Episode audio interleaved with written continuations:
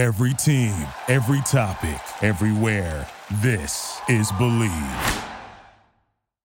Hi, this is Joe Castellano from the sportsvirus.com. Welcome to the Inside China Basin San Francisco Giants baseball podcast on the Bleav Podcast Network, featuring our regular guest, two time World Series champion, former Giants reliever George Kontos. Gabe Kapler is not Bruce Bochy, so he's going to run things his way. And I'm sure with Farhan, they've had their discussions on what the best course of action is for the ball club. Inside China Basin is brought to you by Kane's Tire in San Rafael, the lowest prices in Marin County for over 60 years. Well, good morning, George, and fasten your seatbelts. 12 games to go as we do this podcast this morning for the San Francisco Giants and the Dodgers, with the Giants one game in front. Uh, this is going to be a wild ride. The whole season has been. It's been such a great race, and now it comes down to the nitty gritty, doesn't it? I think it always kind of, whenever your team's in contention and, and, things are going well, unless you completely run away with the division, um, like we were fortunate enough to do in 2012, it, it, always gets very exciting those last seven to 10 games. I, I think we've talked about it before, but you kind of get through the first 155 games of the season, and then when it's a tight, close race, things really get electric and exciting these last seven day, seven games. You know, in the media and even fans, we always look at the schedule and kind of – map it out. Okay, they can get some wins here. This team's easier than that team. And you look at the Giants playing three in San Diego, then three against the Rockies team that always plays well at home, and then finishing up with six uh, at home, three against the Diamondbacks, who have had a miserable season, and then again the Padres. A lot of Padres down the stretch. As a player, how do you look at a schedule? Because you know that any team out there can beat you on any given day. Of course, uh, you know it, it, all depends on who comes in ready to play that day, and and there are games like we've talked about all season with this team. There are games that you feel like you should win, uh, but right now I would I would imagine that those guys in that clubhouse are looking at it in, in a very much like a playoff atmosphere where you have to come in and win every game. It doesn't matter who you're playing against. Uh, they know who's on the schedule, eh, but at this point, I don't think it matters. I think that you have to go out there and expect to win every game because you know the Dodgers are not going to stop applying pressure and you have to go out there and just play the type of baseball that you've played all season. I think that's kind of what's going on in the clubhouse. Guys are coming in right now every every day. They're doing their work, getting ready to play a, a game that they know is going to be a, a tight game, and they're expecting to go out and win every single game. Seems like these two teams, the Giants and Dodgers, have been pushing each other all year because I mean I'm sure from a Dodgers perspective it seems like the Giants never lose and from a Giants perspective it really seems like the Dodgers never lose. I don't know how often you would be scoreboard watching as a player during the game but certainly these last 12 games I would think that you would. You've got the Dodgers playing in Colorado for 3, Arizona for 3 and then they're home for 3 against San Diego and then 3 against the Brewers team that has already wrapped up its division. I, I think whenever you're you're coming down to the end of the season, especially with teams that you might face in the postseason, you definitely have to play good baseball. And I, and I think that for the Giants, it's going to come down to that that same postseason lineup you'd expect to see every day for the last week of the season. Because what you want to try and secure is winning the division, right? And, and I think the Giants and the Dodgers have that in their mindset right now. Um, and you want to do everything you can to avoid that one game elimination wild card game uh, only because it would be such a shame to come this far on both teams. Both teams have had great seasons, and then just have something happen in a goofy one-game playoff. Can only hope that the Brewers, the last three games, at least you know play it where they're still trying to beat the Dodgers because it's going to come down to those last three games for both teams. Absolutely, I think that you you try to the, from my perspective, you, you definitely want to maybe try and give guys a little bit of a breather, but you also want to keep guys on regular rest. You want to give them at bats coming into it. You don't want to start you know, conserving energy uh, because that can kind of get you a little bit out of whack when, when you're used to pitching on, on five days rest, when you're used to getting those ABs and those reps. Uh, when you start messing with that and messing with the routine of players, uh, from what I've found over the years, that can get a little bit dicey. But um, I could definitely see, you know, some some of these teams, like the Brewers, maybe resting some of their bullpen arms. But I would imagine their their starters are going to be kind of out there in that 75 to 90 pitch count and keeping everybody on, on what they've been used to throughout the course of the season. How about the other side of that, George, uh, with the Giants? Because they've got some players that normally they would rest, especially Buster Posey. But now, when you have two weeks to go in the season. You're sprinting towards the finish line. I would think that you're not really going to have any rest for anybody, and I would think that that could be a challenge for those veteran players who are used to getting a little rest here and there when you go down the stretch. I mean, it's the end of a long season, and you want to be ready for the postseason too. Absolutely. I think that you have to take the, the little kid gloves off now. And I use that term very loosely. Not that they've been treating anybody with little kid gloves, but you definitely want to try and get your guys like Buster and, and Craw and uh, some guys who are uh, getting, you know, a little bit older in baseball age, some of their breathing room.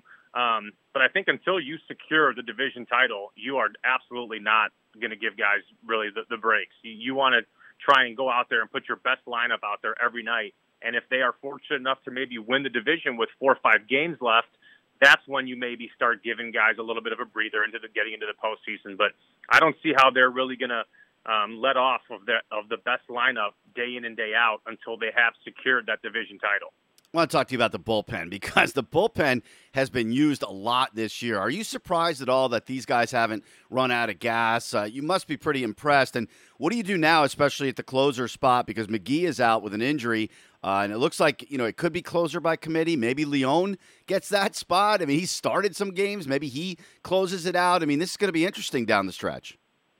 I think it's absolutely going to be interesting. I think McGee hopefully is, is on the much lesser end of the spectrum with that oblique strain, and, and I think once he comes back, um, you know, you, you, you hope that he slides right back into that ninth inning role, which I would expect him to. But the great part about this bullpen, it reminds me a lot of some of the bullpens that I was a part of uh, with with my San Francisco Giant teams. Is is you have a lot of guys who put their egos aside and they want to come in and just get outs wherever they may be, and that I know I think we, we kind of did a little bit of a closer by committee uh, in the 2014 uh, World Series.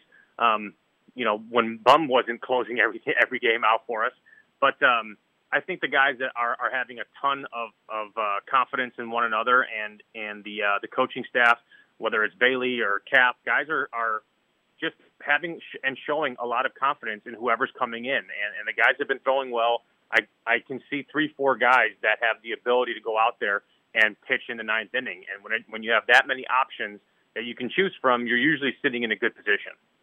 Do you think some of what these guys do in the offseason is paying off now? I mean, to be able to get to this point and get used as much as they have. There have been quite a few of these bullpen games. So, you know, the relievers, it seems like they're getting used more than normal. Uh, so, was it maybe a preparation thing for them to be able to succeed, uh, you know, to get to this point in the season and not run out of gas? I, I think right now guys are, are running off of the, the consistency of their workload, right? You're already used to the workload at this point. And I think what, what's going to happen is once this season's over, and I hope that is at the beginning of November when they're standing with another trophy um, in, in, that, in the organization. But the, from my experiences, when you hit that, that off season and you start decompressing, you really start to feel the extent of the workload from the season. I mean, there were a couple years – you know, I threw 65 games, 67 games. I threw one 64 game season. And you sit down those first two weeks when the season's over, and you're just tired. You know, right now the guys still have a job to do. They're still mentally ready to go. They they still get those those uh, butterflies, that adrenaline that fuels you, keeps you feeling fresh. But once you kind of let the mental guard down, once the season's over, you really start to feel tired. And um, I think the guys, especially Tyler Rogers, who has done a fantastic job this year of keeping himself uh, ready and fresh, um, that's when you're really going to start to see it. But right now, these guys are kind of just on cruise control. As long as they can stay healthy, uh, the ups and downs really at this point are going to start being overshadowed by the adrenaline and the excitement of the last week of the season and into the postseason. We'll have more with former Giants reliever George Kontos right after this. When it's time for new tires, you want the lowest prices and the best service, don't you? Well, Kane's Tire in San Rafael has you covered on both. Kane's has the lowest prices in Marin County, and they provide the warm and welcoming service that you can only receive from a family run business.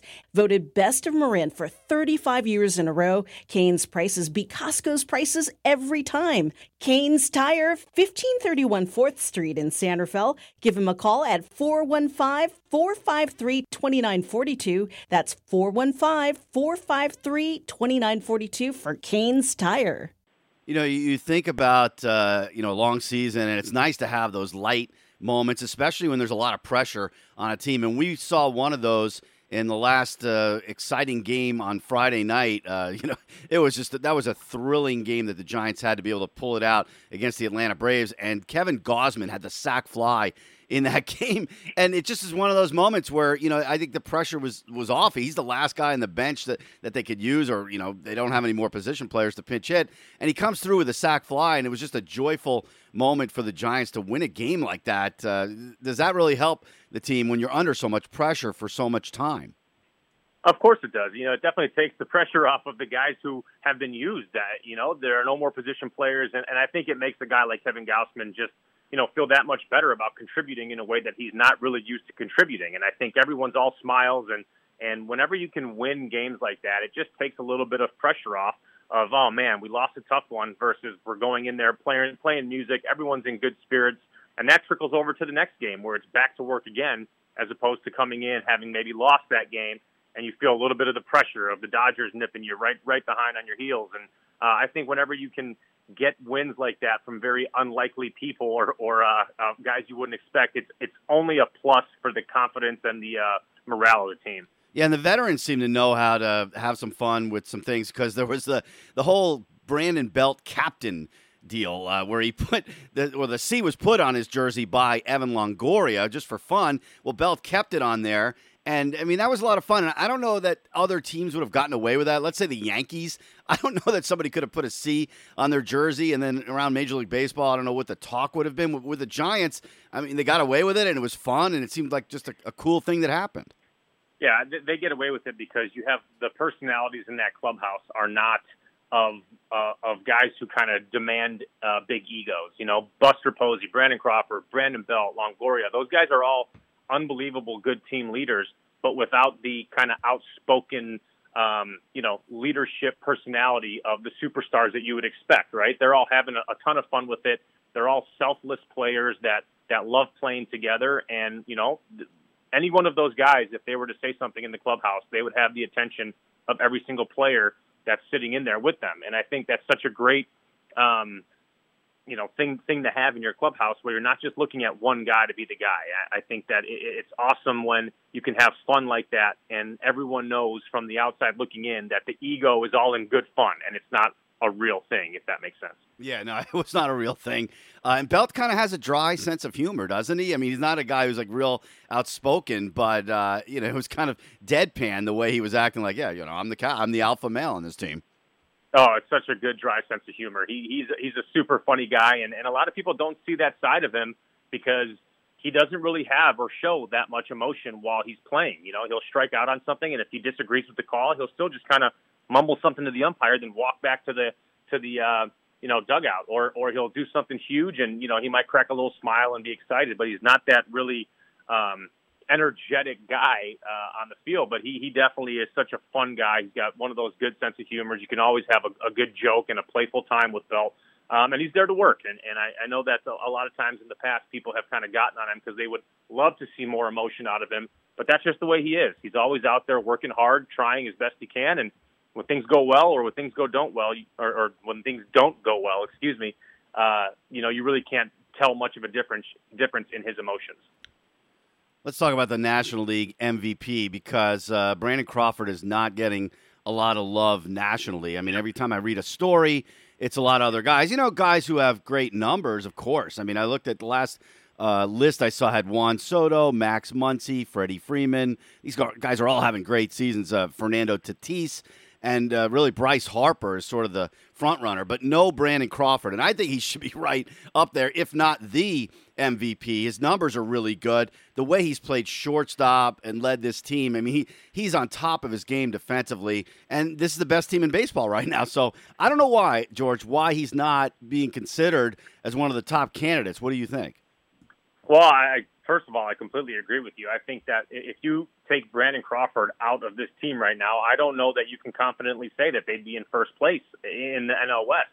Um, he's been he's been such a, a jolt of energy for this team. He plays the best defensive shortstop that I've ever seen, and obviously I'm biased. The guy played behind me for six years, and I got to witness this every day. But he's always never, in my opinion, been given the credit that he deserves. I mean, in my opinion, he's a lock for the Gold Glove at shortstop this year. He's having a career year Um, and really, in the uh, the MVP award is the most valuable player of your team. And and when your team is the best guy, best team in baseball, and he's the best guy on your team, the way he's played this year, I think that is literally what the definition of that award is. So I, I think he um, is is a guy who's a little bit under the radar consistently throughout his career, but he's definitely making noise this year. And the best part about Brandon Crawford is I know he'd love to win an MVP. That would be fantastic for him. But I think he would would love to win a world another World Series uh, if you'd ask him more than that MVP award. So I, I think he definitely um, deserves to be in that equation uh, and that conversation. But um, for him, it's all about winning. Yeah, I think a lot of people on the East Coast just don't get to see him as much. We talked about that with the Giants, being that it's so late East Coast time when the Giants are playing. But when you see Craw play every day at shortstop, uh, you get such an appreciation. And there's so many plays this year that you just marvel at. I remember when I first saw him, and you know he made a play up the middle where he spun you know, did one of those 360s and he threw out Carl Crawford, who's at the time was one of the fastest runners in the game. Uh, he does that and you just raise your eyebrows. Were there times when you were pitching, you turned around and you saw him make a play, you just marveled at that he was able to do it? Oh my gosh, absolutely. I, I think I've spoken about this before a few times, but in the 2012 NLDS against the Cincinnati Reds, it was game one.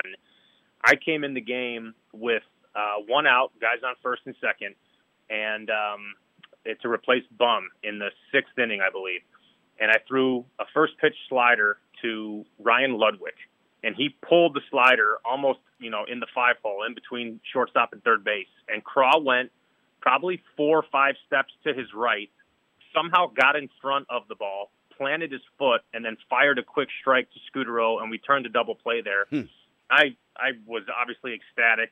Um, but I was walking off the field and the camera just caught me and I just said, "Holy cow! I can't believe make that play!" Like I was just in awe watching it from that close, and I just always would find myself saying that and thinking that when when Brandon Crawford makes these plays. I mean, there was a play the other day that he made uh, where Kris Bryant was shifted and it was up the middle and he dove and glove flipped it to to Bryant at second base, and that play for how easy he made it look is so difficult. I mean, he just he's athletic. He is fundamentally as sound as they come.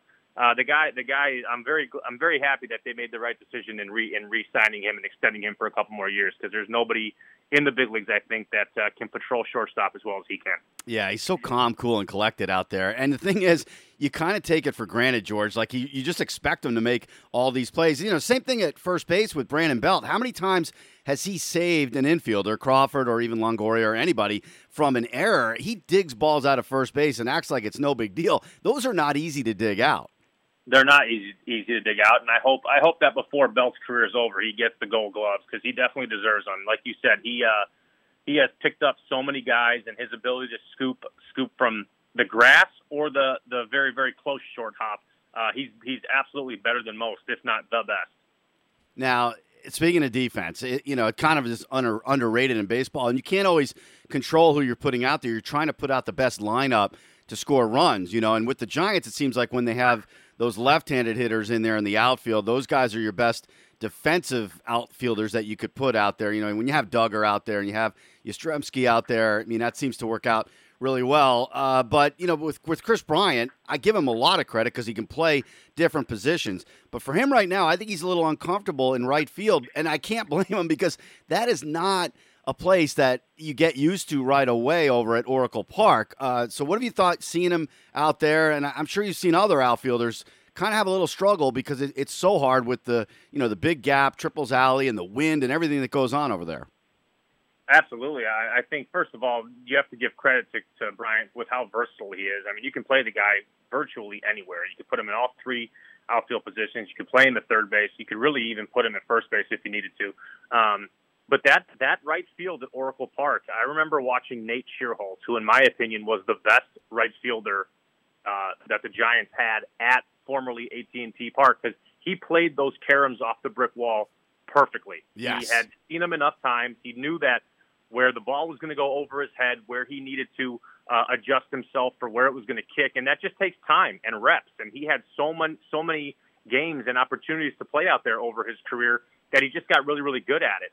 Um, and it, it takes time, unfortunately. You can't just give uh, KB one time in the outfield and say, hey, look, if the ball hits here, this is where you got to stand, especially in the moment when the game is going on. Things happen very quickly. So over time, and the more he plays out there in right field, he'll obviously get better. He's an athletic guy. But uh, what people sometimes don't realize is just how different and how um, unpredictable the ball can come off the brick or the, the fence or where it's going to roll. Um, so it, it just takes reps out there, and over time, as he gets more and more of them, I think we'll worry less and less about having him out there. Oh yeah, and I agree about Schierholtz. Man, he was really good in right field. And remember when Travis Ishikawa was thrown out into left field in the postseason in 2014? You know, of course, he had that dramatic home run that sent the Giants to the World Series, but that had to be scary for him and everybody because there's a guy who really hadn't played in the outfield. All of a sudden, they, they need his bat in the lineup, and they need him in left field, and he really hadn't played out there. Uh, you, you're right, and I, you know the good thing about guys that we're talking about though is these guys are all athletes, you know, and and what what you have to give credit to is a guy like you know Ron Wotus who will go out there and he'll hit fly balls over his head, and he'll watch them in the he'll hit them in the corner to see where they carry him. He'll hit them over his head a little bit left, a little bit right to see which way they're to um, bounce off the wall. And the fact that you can do that a couple times, then go in a major league baseball game and be serviceable uh, in in that position is actually really impressive. And you got to give credit to the player and to the guys like Wotus and the coaches who are getting these guys ready. All right, we talked a lot about chemistry with the San Francisco Giants. On the other side of it, you see the Padres, and they had some infighting going on the other day in the dugout. It was uh, Manny Machado and Fernando Tatis Jr., you know, kind of going at each other because Machado was, uh, you know, telling Tatis, uh, you know, not to react so much, I guess, to the umpire. And, uh, you know, sometimes those things are okay for a team. They kind of, you know, they battle each other a little bit and they get through it. What, what do you think about it? And, you know, this late in the season when you're trying to press and get into the postseason like the Padres are, uh, those emotions, do you think it'll be a positive or a negative for them? Well, you know, I, think first of all, what kind of when those situations happen, I think they get blown out of proportion, or they, I should say, they can get blown out of proportion by what the media makes them out to be. Um, you know, a buddy of mine is on that team. Not going to name names, but I asked him what had happened there, and he, you know, he said that actually Machado was trying to be the bigger guy and teach Tatis um, not to act like that, and maybe learn a little bit from what Machado had uh, done earlier in his career. And I think the maturation process kind of hit has hit Machado, and now he's trying to be a leader. And all we saw was a little bit of an altercation between teammates. But in fact, I think what it actually was was him trying to be like, "Hey, look, like we have a game to play, we have stuff going on," and that's kind of what it looked like from me watching it. But when you read some of the things that are being said out there, you know, the the, the controversy slash turmoil headline is way sexier than you know Machado trying to show Tatis the reins or something like that. That's not as kind of sexy to read about, but um, I definitely think that with where San Diego is in their season and where they were expected to be, anything that happens that can kind of get a quick headline or get a quick read is gonna is gonna be blown a little bit more out of proportion than what it actually was. Yeah, I mean, apparently what was heard was it's not about you and go play baseball is what Machado was saying. Which actually, yeah, that would be a good lesson. The only problem I have with Machado is that there have been many times where he doesn't run out ground balls or fly balls, and I know there's a whole conversation there about conserving energy in a long season and all that, but I don't know. For old schoolers like me, it just bothers me when I see a guy not run out a ground ball. I, I, guess I think everybody should be like Derek Jeter or or Eric Byrnes. You know, you watch those guys run out a ground ball, and it was like the end of the world if they weren't going to get to first base. You know, it is a little different. Everybody's trying to preserve their body, so I, I guess I have to give them a little bit of a break. Yeah, you know, I, I think that uh, if you hit a routine ground ball to, to second base, I don't think 110% out of the box is necessary. You know, I think you have to give a good you know, fast jog to first base, make it look like you're giving an effort. And I think that's all that is expected. You know what I mean? You just don't want to look like you get a quarter of the way down the line, then you kind of veer off and, and go to the dugout. I, I, I do agree with that. I think making it look like an effort is being given is, is the most important part. And, you know, we're also talking about some of these kids nowadays who are getting to the big leagues very young. They're making a lot of money from an early age. And, you know, that's where I think the veteran players – come in very, very uh, handily when they can show them the ropes a little bit. Like, hey, you look bad if you don't run this out, or you look bad when you act like this. So um, I think that's a, a really big relationship that's very important is between those those young superstar type players and the veteran guys who have been a lo- around a lot of time, a long time and kind of command the respect uh, for playing the game as, as long as they have.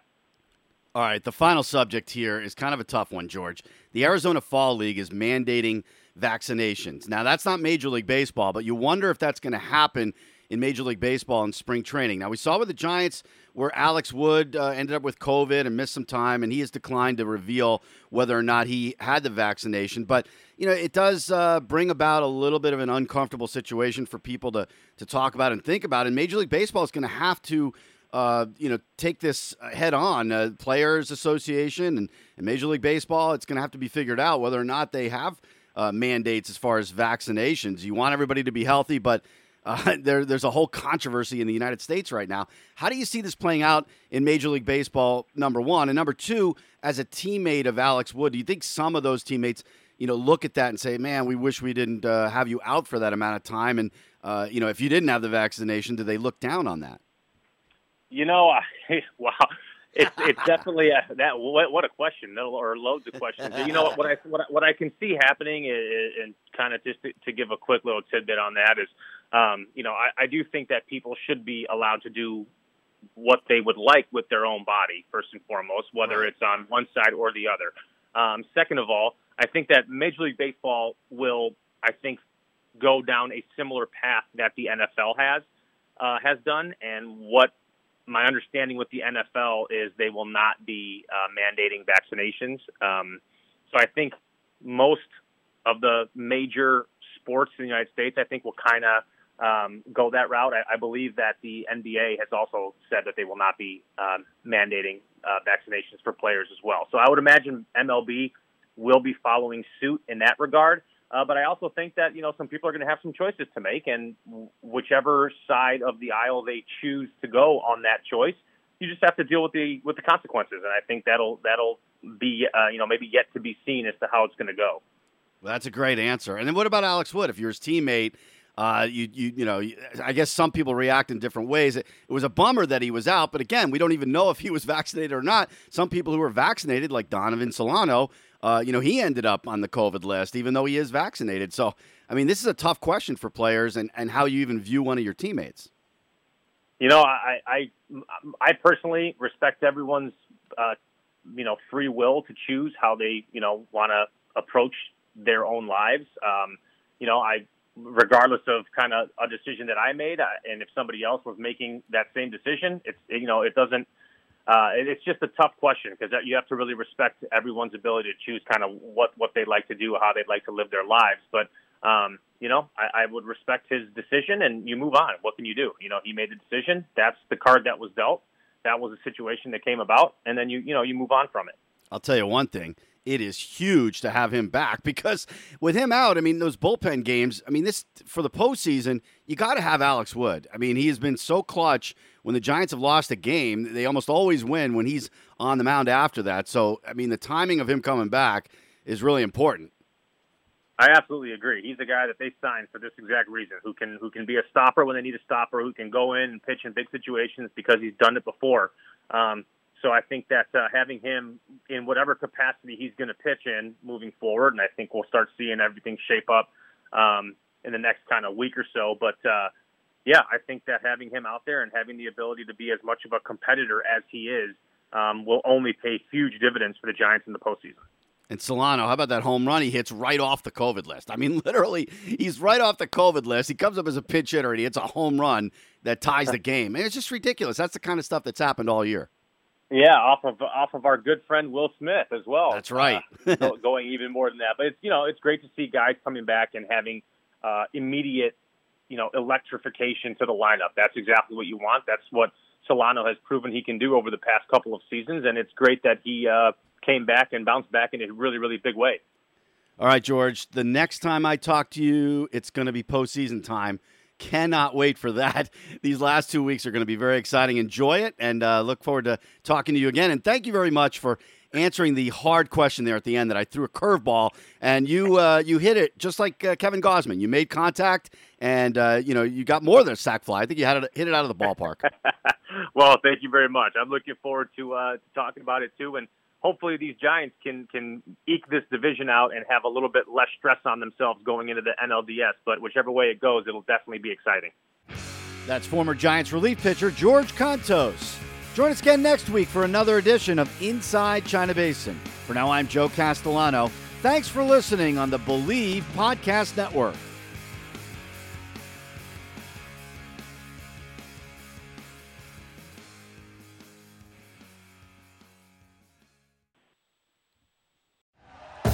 Thank you for listening to Bleav. You can show support to your host by subscribing to the show and giving us a five star rating on your preferred platform. Check us out at Bleav.com and search for B L E A V on YouTube.